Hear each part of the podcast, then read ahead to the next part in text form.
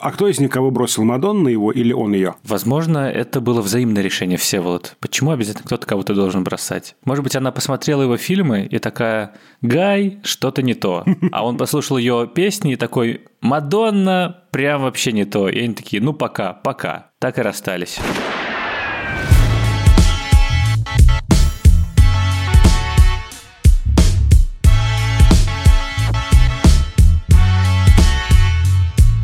Всем привет! Это подкаст «Кинопоиска. Крупным планом». Меня зовут Даулет Джанайдаров, я редактор видео и подкастов «Кинопоиска». А я Всеволод Коршунов, киновед и куратор курса «Практическая кинокритика» в Московской школе кино. Каждую неделю мы обсуждаем новинки проката, иногда разбираем классические фильмы, а еще советуем, что посмотреть. Сегодня у нас выпуск не простой, а специальный, потому что мы продолжаем нашу рубрику, которая проходит у нас в чатике нашего подкаста под кодовым названием «Разбираем стиль русских народных режиссеров». А я думал, рубрика «Взбеси Всеволода». Нет, потому что до этого у нас кто был? Тарковский, Балабанов, Сергей Михайлович Эйзенштейн. А потом пошли Тарантино. Да, потом пошли Квентин Антонович Тарантино, главный русский народный режиссер. И вот, наконец, пришла пора и второго любимого нашего автора Гая Ричи. Не знаю, как его по батюшке, если честно. Вот. Но меня всегда смешило, что можно перевести как «богатый паренек». Что правда, он там провел свое детство и юность в каком-то замке 17 века. Да, тем более, что 10 сентября у Гая Ричи юбилей. 55 лет. Собственно, по этому случаю мы и попробуем разобраться, как устроен кинематограф этого автора, можно ли вообще считать его автором, за что его любят в России и как мы к нему относимся. Потому что, конечно, в этой рубрике мы всегда в первую очередь идем от собственных каких-то воспоминаний, впечатлений, ощущений и того, как мы познакомились с этими авторами и то, как мы к ним относимся. Всеволод. Я, извини, все это время просто пытался понять, как его зовут. Да, Джонович он. Гай Джонович Ричи. Хорошо. Спасибо, Всеволод, за это важное киноведческое уточнение. Какое у тебя отношение к Гаю Джоновичу Ричи? Помнишь ли ты, как впервые посмотрел какой-нибудь его фильм? Ты знаешь, а вот это интересно на самом-то деле, потому что я с ним познакомился косвенно и заочно по рассказам. У меня есть друг, режиссер Михаил Кузовенков, который просто влюблен в творчество Ричи. И он там рассказывал и про «Карты, деньги, два ствола», и про «Револьвер», и про «Большой куш». Он так это классно рассказывал, что я понимал, вот это чуждый мне кинематограф. Поэтому я Ричи держался стороной. Когда я впервые что посмотрел, я не помню, наверное, это был «Карты, деньги, два ствола», как вот его первая картина. Кстати, именно эта вот картина мне нравится, и, пожалуй, я считаю ее лучшей картиной режиссера, его первый полный метр, вот, потому что дальше, в общем-то, идут как бы перепевы, по большому-то счету, этих же всех мотивов. А почему это не твое? Почему тебе не понравился этот пересказ? Что именно, какие элементы отвратили? Просто потому, что это была какая-то массовая, пацанская, криминальная тема? Вот это вот энергия, да? Да, я думаю, пацанская энергия. И, собственно говоря, одна из главных тем Ричи – это вот маскулинность. Да, маскулинная энергия, маскулинный вайб. И понятно, что каждый из мальчиков, наверное, у него свои непростые отношения с этой маскулинностью. У меня, видимо, был запрос на другую маскулинность. А это вот такая действительно вот расхлябанная, казалось бы, без руля, без ветрил. Ну, то есть, какая-то такая вот безответственная, во многом инфантилизированная маскулинность, согласись. Да, вот такое представление, ну, условного 15-летнего об этой маскулинности. Поэтому как-то так я все это себе представлял. В целом так все, наверное, и есть. Когда вот мы обсуждали «Операцию Фортуна» или «Гнев человеческий», я не помню, какую из картины Ричи, я пересмотрел «Карты, деньги», я понял, что пора переосмыслить этого режиссера, и я даже рад, что мы сегодня это обсуждаем, потому что вот у меня было такое сопротивление. Это индивидуальное сопротивление, вкусовое, не имеющее никакого отношения ни к профессии, ни к кинематографу. Ну, просто вот я как-то так по-другому на мир смотрел, как-то по-другому мне хотелось взаимодействовать вот с образом маскулинности. Вот. А, да, еще, конечно, раздражало вот это вот упоение, с которым в моем круге о нем говорили. Да. Собственно, это триада Тарантино, Родригес и Ричи. Ричи особняком стоит, потому что он не американский, а британский режиссер, но он вписывается в этот феномен инди-вуда, вот этого соединения, да, такого хулиганского и жанрового. Ну, короче, мне было важно провести вот такой уикенд Гая Ричи. Я эти фильмы все посмотрел. Они у меня в очередной раз перепутали все в голове. Но он как будто будто бы снимает один и тот же фильм с разными вариациями. За некоторыми выходами в какие-то другие сферы, но в целом, да, как и любой режиссер-автор, да, он снимает, по большому счету, один фильм. Его творчество – это такой огромный метатекст, просто разделенный на вот такие главы. Так, скажи-ка, а ты-то что? Я так чувствую, что мы с тобой в очередной раз не совпали, и как раз это твоя, видимо, модель маскулинности, твоя ролевая модель. Нет, ну слушай, вот ты сказал, что Гай Ричи – это представление о том, каким должен быть мужчина, когда тебе 15 лет, а я сейчас вспоминал и такой… Я действительно смотрел первый свой фильм Гай Ричи, когда мне было лет 14-15, это было в 8 или 9 классе. Это были «Карты, деньги, два ствола», дебютная картина, которая сразу его запустила в стратосферу, и все поняли, что, вообще говоря, британцы кино — это не только вот эти вот костюмные мелодрамы исторические по Джейн Остин и с Колином Фёртом. Еще и социальные картины тоже важны для британского кино, такие злые социальные ленты. А здесь возникла еще какая-то бодрая энергия клипового постмодернистского кинематографа. Собственно, то, чем жила и дышала культура конца 90-х, начала нулевых, с вот этой вот бешеной энергией какой-то, с рейвами, с переосмыслениями, с интересом к неординарным драматургическим конструкциям,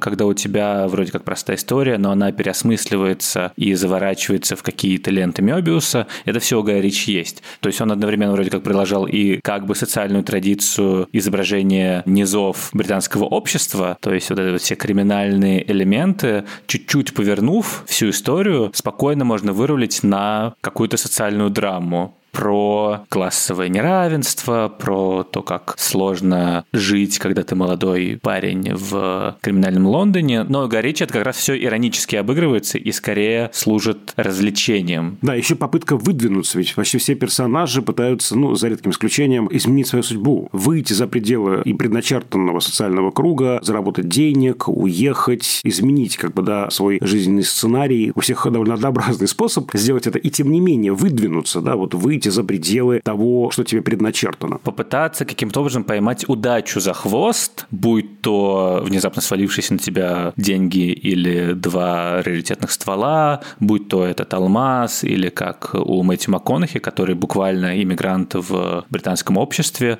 пытающийся пробиться вверх по вот этой вот лестнице иерархической в какое-то высшее общество. То есть он буквально нанимает на работу, арендует у богатых аристократов их дома для того, чтобы там сбывать наркотики. То есть это такая тоже, на самом деле, метафора того, как появляется новая аристократия и как по-разному они сосуществуют. В этом фильме, кстати, особенно хорошо видно, как Ричи ориентируется и как хорошо он показывает эту британскую иерархичность, вот эту такую вертикаль, изолированность разных слоев, кругов социальных. Да, ты не можешь туда войти или очень сложно войти. И это прям вот чувствуется очень хорошо в его картинах. Это вот как раз то, что отличает его от вот Родригеса, от Тарантино. Вот это вот комментарий такой именно британский, очень хорошо ощутим во всех его фильмах, особенности, наверное, да, вот в этой картине. Ну да, и неспроста он, собственно, был выбран для того, чтобы снять главный национальный эпос, историю про короля Артура в своем неповторимом криминальном стиле, сделав из короля Артура тоже своего типичного маргинала, пытающегося каким-то образом пробиться и выжить в этом жестоком мире и избежать судьбы, которая ему предначертана. То есть тут опять вот эта вот идея каких-то рамок, которые тебе ставят общество, или в данном случае судьба, но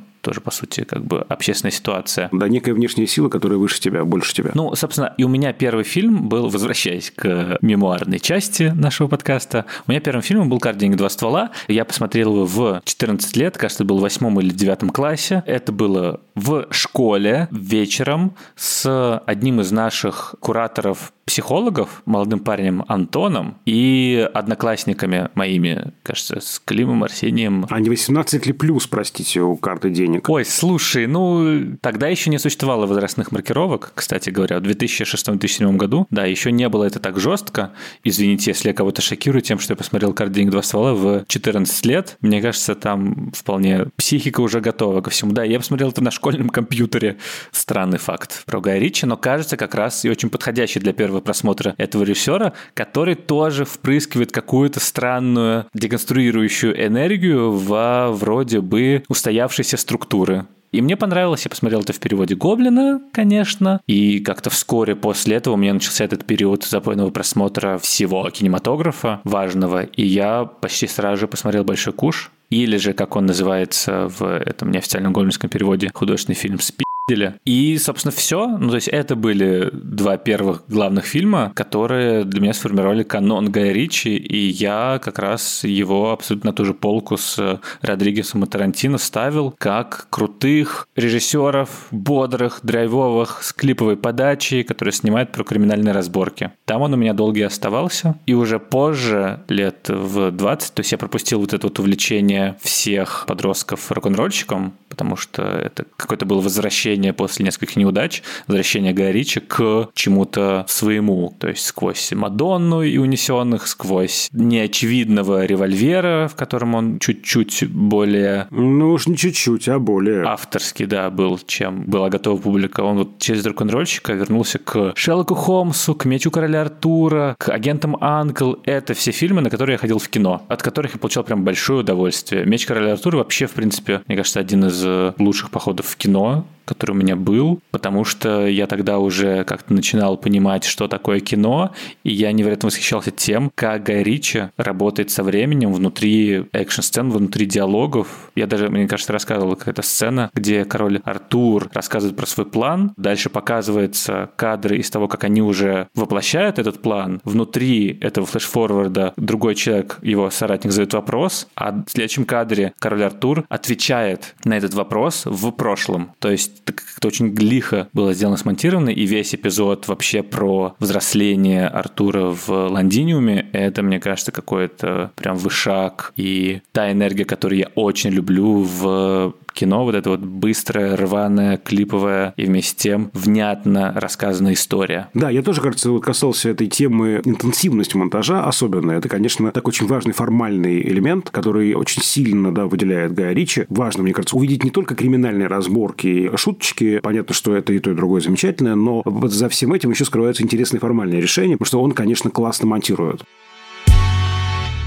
В целом, мне кажется, Ричи – это какое-то удивительным образом, на самом деле, комфортное смотрение. Я помню, мы в прошлом году с Машей в какой-то момент такие подумали, а что бы нам посмотреть такое просто вечером? И включили сначала первого Шерлока Холмса, а потом второго. И получили большое удовольствие, потому что, несмотря на какие-то темные детективные темы, все равно как-то все элементы складываются в очень бойкое мейнстримное произведение жанровое, которое тебя и удивляет в каждый момент времени, будь то каким-то неожиданным актерским углом, сыгранным, либо же формальным решением. И вместе с тем вся история движется очень ровно и гладко. И неочевидно. То есть ты, с одной стороны, понимаешь, что вот это супер популярная история какая-то, не знаю, Шерлок Холмс, ты уже смотрел этот фильм, ты знаешь, кто злодей, но вместе с тем в каждой сцене есть какой-то такой поворот, есть какой-то такой драйв, будь то химия между Джудом Лоу или Робертом Дауни-младшим, великолепная. Либо же то, как сделаны экшн-сцены, когда ты даже уже понимаешь, что все закончится хорошо, все равно не можешь оторваться. И это, конечно, какое-то большое умение, вот, которое, кажется, Гай Ричи растрачивает в последние годы как-то слишком свободно. То есть ничего не имея против «Операции Фортуна» или «Гнева человеческого», но кажется, что формальные способности такого крутого жанрового режиссера можно расходовать как-то побережнее и с чуть большим смыслом. Потому что даже сравнивая «Агента А.Н.К.Л.», которые, ну, не то чтобы выстрелили в прокате, но, тем не менее, там каждая сцена, вся история, взаимодействие, они придуманы прямо с любовью. Там шоу-стоппер на шоу-стоппере. А в последних фильмах все-таки как будто бы ощущается вот эта вот подденщина, когда просто у тебя есть Джейсон Стэттем, он такой, давай снимем. И Гай Ричи такой, окей, не задумываясь, не вкладываясь в каждый эпизод, я что-то сниму. И вот это немного обидно, конечно, какое-то расходование классного жанрового автора. Знаешь, я бы что-то добавил вот к этой комфортности и к этому мастерству. Даже в фильмах, которые считаются провальными, неудачными, слишком замудренными, не придраться, знаешь, к чему? К актерской игре. Вот здесь какое-то невероятное классное умение работать с актером, очень точно все сделано. Вот даже в фильмах, которые мне не очень нравятся, я вот к этой части не могу придраться. Да, то есть это выбор актеров, это какая-то очень точная, видимо, постановка задачи, и они невероятно органичные, да, все. И это, вот, мне кажется, тоже помогает как раз эти фильмы смотреть с удовольствием, да, и это та невидимая часть работы режиссерской, которую нельзя тоже сбрасывать со счетов.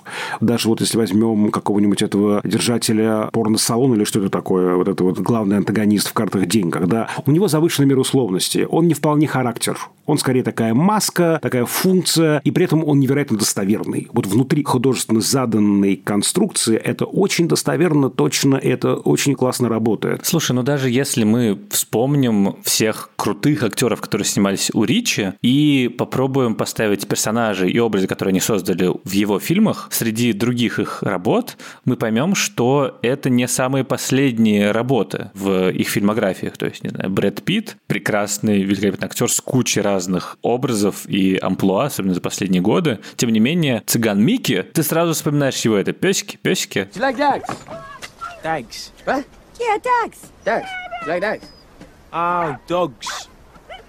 Или же, как он мило ухмыляется после того, как отправляет в нокаут какого-то крутого боксера. Или же Колин Фаррелл в «Джентльменах». Тоже какой-то необычный, странный образ. Ну и, простите, конечно, но мне кажется, что образ Шерлока Холмса идет Роберту Дауни-младшему даже больше, чем образ Тони Старка. То есть такого человечного, жалкого и вместе с тем вызывающего уважение Шерлока Холмса мы редко видели на экране, а уж такого секси доктора Ватсона в исполнении Джуда Лоу уж точно, возможно, никогда не видели. Можно еще Хью Гранта вспомнить, да. Который у Ричи раскрылся с какой-то комедийно-злодейской стороны. Или же даже Генри Кавилл. Ну, то есть он же обычно такой довольно пластиковый Кен. И даже в нем Гай Ричи нашел вот какую-то такую вот обаятельную игривость и котовью грацию в «Агентах А.Н.К.Л.». Так что да, это какая-то тоже неочевидная вещь про Гай Ричи, что у него классные образы героев получаются. Мне кажется, во многом потому, что он создает такую комиксную реальность, в которой разрешает крутым актерам играться в этих персонажей и не делать из них слишком серьезные драматические погружения в роли. Потому что это все равно какой-то иронический взгляд на этих людей. Да, при этом они все не плоские, у них у всех есть парадокс характера. Ну, мой любимый, наверное, персонаж, конечно, Колин Фаррелл в этом спортивном костюмчике. Это же, ну, невероятное что-то. То есть, это же нужно было придумать просто, да, этих, значит, бандитов. Пацанчиков. Да, которыми будет заниматься этот вот человек. В шляпе и спортивном костюме. Это уже интересное сочетание. В этой шотландской клетке. И при этом он такой не повышающий голос, он такой какой-то правильный, следит за моральным обликом. Когда нужно, конечно, пушку вынят, а когда нужно, прикрикнет на ребят, там, значит, не шумите, не материтесь. И вот, опять же, на уровне реальности, ну, вряд ли мы такого человека можем себе представить. Ну, вот именно вот с этим набором черт. Но вот в контексте фильма он невероятно достоверный, он играет действительно без какого-то такого накала и напора, может быть, даже как будто в полсилы, получая удовольствие от этой игры, и он какой-то вот такой, ну, объемный получается из-за всего из-за этого, объемный. Он вот не злодей-злодеич такой плоский, да, или так вот не герой-герой, а вот в нем есть и положительное, отрицательное, и забавное, и устрашающее, да, и вот такой вот какой-то очень классно придуманный. Просто ты любишь Колина Фаррелла, да? Наверное. Ну, то есть, это последний, кого я ждал увидеть в таком образе. Он меня просто сбил с ног, и вот до сих пор я не могу никак, видите, встать. И с вами наша постоянная, точнее, непостоянная рубрика, в которой мы советуем фильмы, вышедшие в онлайн-кинотеатре Кинопоиска. На этот раз Всеволод расскажет нам про последнюю, крайнюю картину Гая Ричи «Переводчик» с Джейком Джилленхолом в главной роли, которая посвящена афганской войне и дилемме, с которой сталкивается главный герой. Всеволод, расскажи нам об этом фильме, который тебе, возможно, не очень понравился, но, тем не менее, это интересное кино, которое стоит того, чтобы его оценить, нетипичное для Гая Ричи. Да, это правда. Совершенно не типичный Гай Ричи. В меньшей степени я еще ждал того, что увидел. В общем, так, друзья. Гай Ричи посмотрел фильм Алексея Октябриновича Балабанова «Война» и решил, а сделаю-ка я свою версию этой картины. Это такой, знаете, военно-политический триллер. Действие происходит в Афгане. И в центре сюжета отношения офицера американского и переводчика из местных. Вот он за возможность получить визу американскую и уехать из Афганистана. Он вот помогает американским военным, работает переводчиком. И там очень интересные отношения у этих персонажей,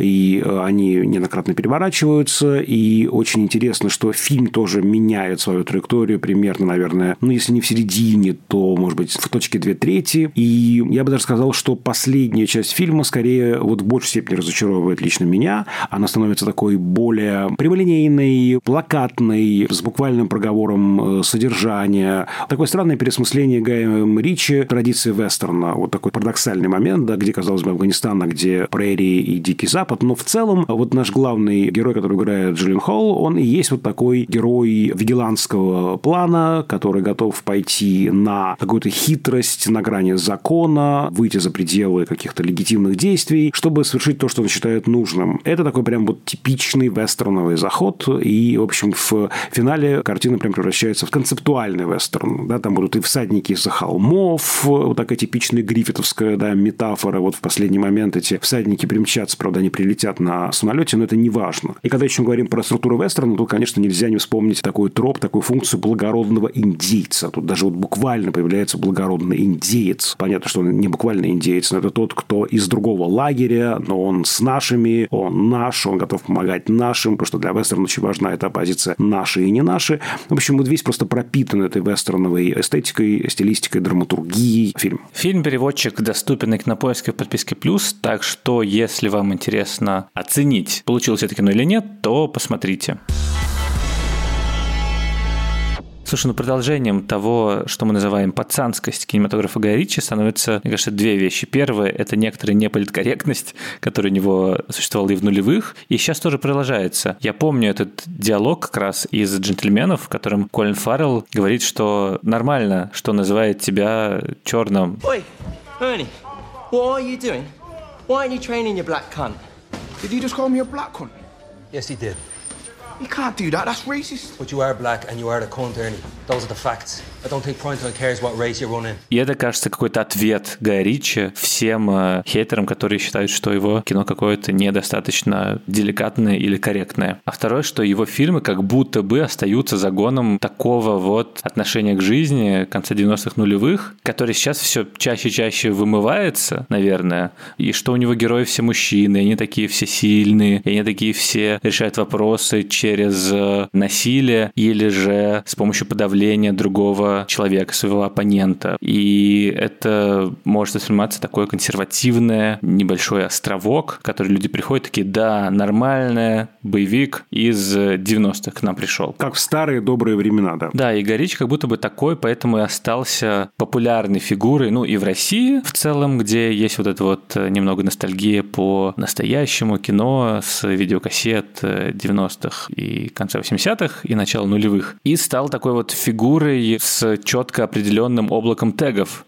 которые ты понимаешь и принимаешь. То есть это даже не обязательно должна быть криминальная история, хотя чаще всего там присутствует этот криминал и какая-то вот теневая структура, но чаще всего это именно такой вайб легкого отношения к насилию, к жестокости, то есть вот шуточек, то средоточием чего является «Джентльмены» и то, чего как бы меньше в других фильмах, но тем не менее мы примерно понимаем, что ждать, когда слышим фильм Гая Ричи, даже если это экранизация диснеевского мультфильма «Аладдин». Там этого меньше, и там сильнее, кстати, этот феминистский подтекст с Жасмин, которая сама становится в итоге правительницей и хочет, вообще говоря, быть самостоятельной героиней. Но в других фильмах как будто бы у него вот этот фокус остается. И условно поэтому Гай Ричи, хотя его, я знаю, многие киноведы не считают полноценным автором, что вот у него есть своя какая-то эволюция, своя поэтика, что это просто какой-то крутой жанровый режиссер. Поэтому в массовом сознании он остается на уровне, вот условно, вот есть Гай Ричи, понимаем, что будет, есть Уэс Андерсон, понимаем, что будет, есть Тим Бёртон, понимаем, чего ждать, есть, не знаю, Дэвид Финчер и так далее. Я думаю, что особая репутация у режиссеров Инди Вуда, вот этой триады Тарантино, Родригес, Ричи, она действительно связана с тем, что они, сами того не ведая, помогли нам осмыслить время, в котором мы живем. Опять же, разгул преступности, то, что мы называем сегодня этой уже стереотипной, такой штампованной формулой лихие 90-е. И тем не менее, было очень нестабильное, турбулентное время, на которое требовало осмысления. Кино российская выживала и пыталась это осмыслить, но, видимо, недостаточно, потому что зритель, как мы знаем, был разлучен с российскими фильмами 90-х, уже потом мы их многие досматривали. А вот эти картины, они буквально легли на некую почву. То есть это вот такое странное соединение двух контекстов. Контекст, который не учитывался Ричи. Да, он точно не снимал кино про российские 90-е, но так получилось, что мы прочитали это через наши коды. Именно поэтому Ричи родной, и заслуженный, и народный, потому что он про нас. Это как, ну, не знаю, русский русская народная группа Бонни М, да, ну что тут такое, вот, понимаешь, мы там, я не знаю, что-то делали под эти песни группы Бонни М, да, мы там мыт называли под Modern Talking, да, и так далее, они какие-то наши родные. Вот это вот странное соединение контекстов. И еще, ты знаешь, мне кажется, важно все-таки, что для Ричи это игра. Он не всерьез про это все нам, конечно же, рассказывает, про эту маскулинность. Но слушайте, посмотрите на Гая Ричи.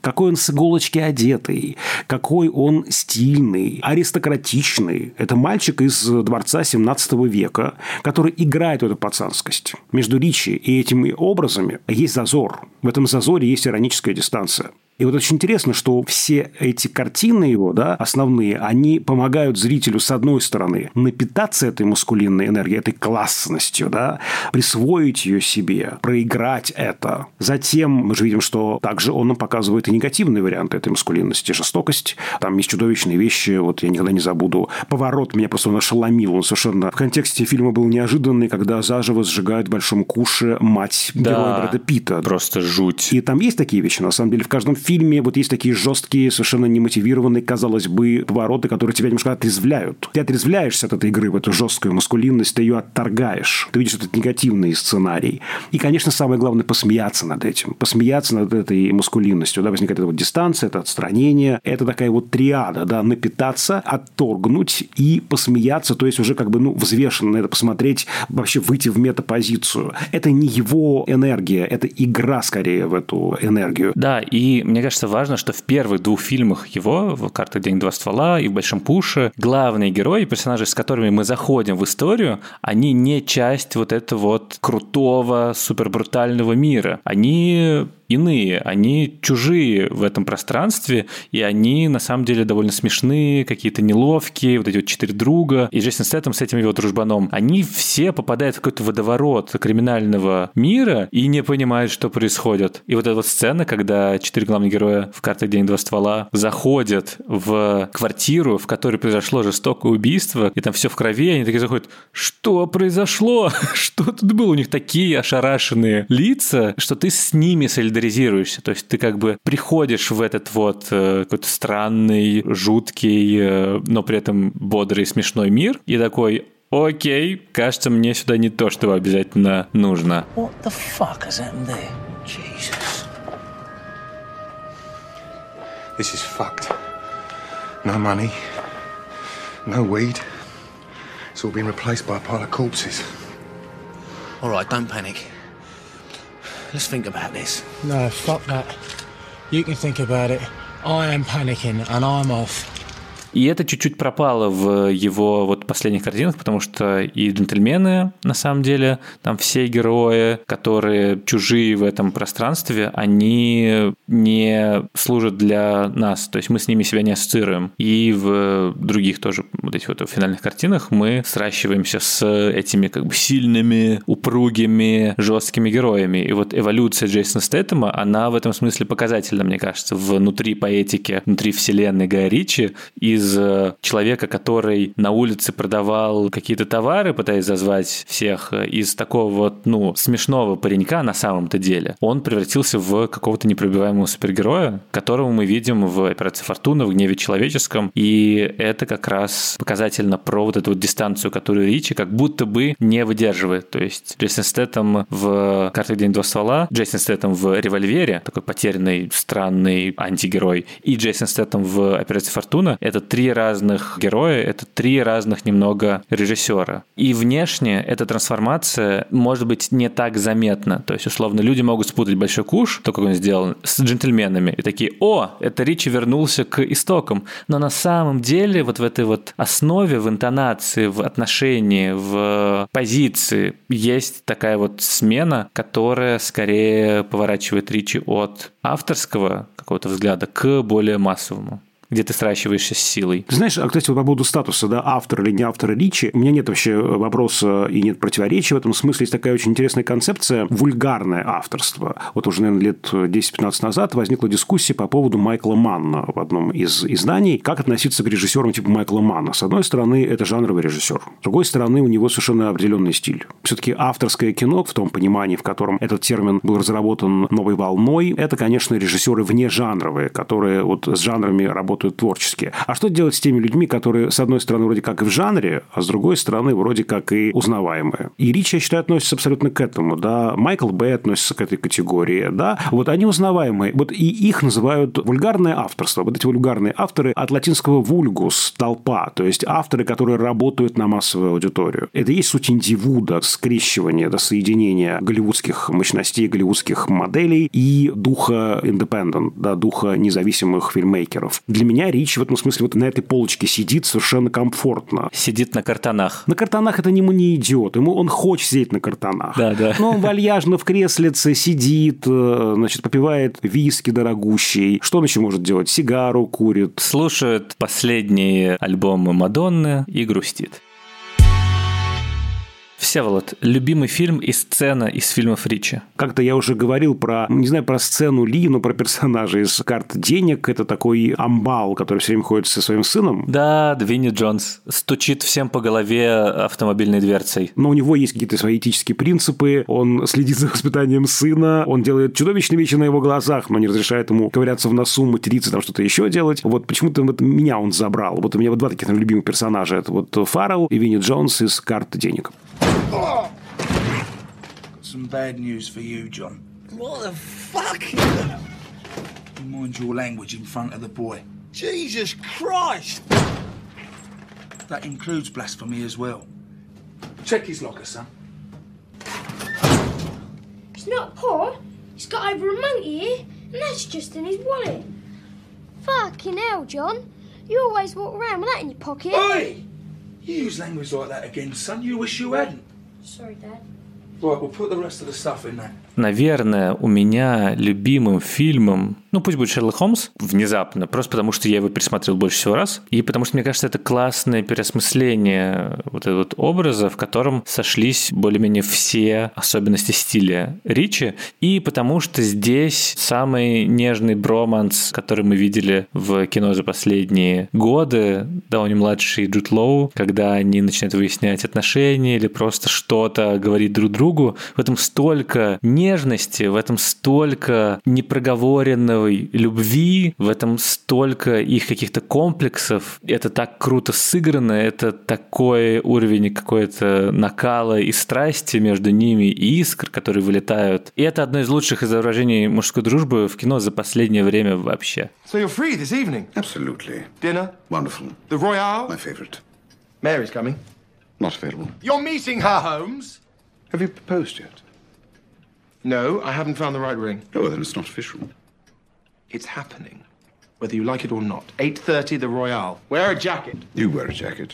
А любимая сцена, наверное, ну я тоже уже сказал, взросление Артура в Лондиниуме. Прям все, что мне нравится в кино. И музыка еще вот эта вот Дэниела Пембертона. Как ты понимаешь, у меня вот вкус к кино сформирован, наверное, клиповыми нарезками из Ютуба и ВКонтакте под бодрую ритмичную музыку.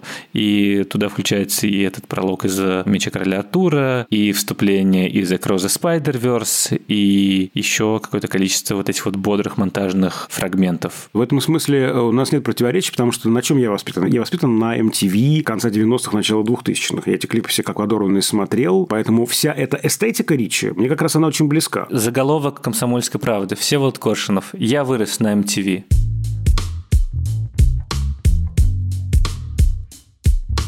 На этом все. Мы прощаемся с вами на сегодня. Мы не прощаемся с Гаем Ричи, потому что в следующем году нам предстоит посмотреть еще его новый фильм «Министерство неджентльменской войны» с Генри Кавиллом в сеттинге Второй мировой. И, насколько я слышал, это прям классное кино. Лучше, чем все последние картины, которые снимал Ричи. То есть где-то на уровне как раз его классических произведений конца нулевых, начала десятых. Вот как мы уже называем классические произведения: «Шерлок Холмс», «Агент А.Н.К.Л.», «Меч Короля Артура». Вот классика кино, Всеволод.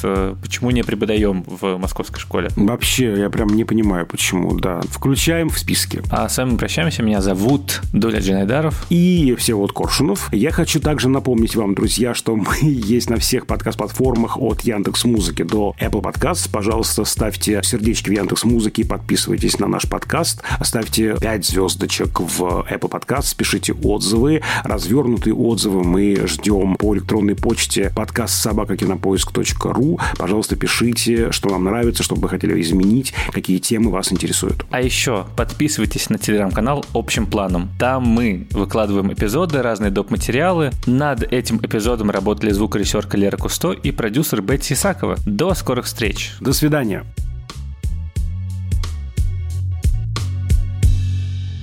Вот у нас Cold Open про Гая Ричи и Мадонну, и люди, наверное, подумают, ну сейчас они разберутся с этой желтой историей, матримониальной темой, да, и перейдут уже к Гаю Ричи. А мы такие хоба, и следующие 40 минут будем болтать не про Гая Ричи, как все думали, а про Мадонну.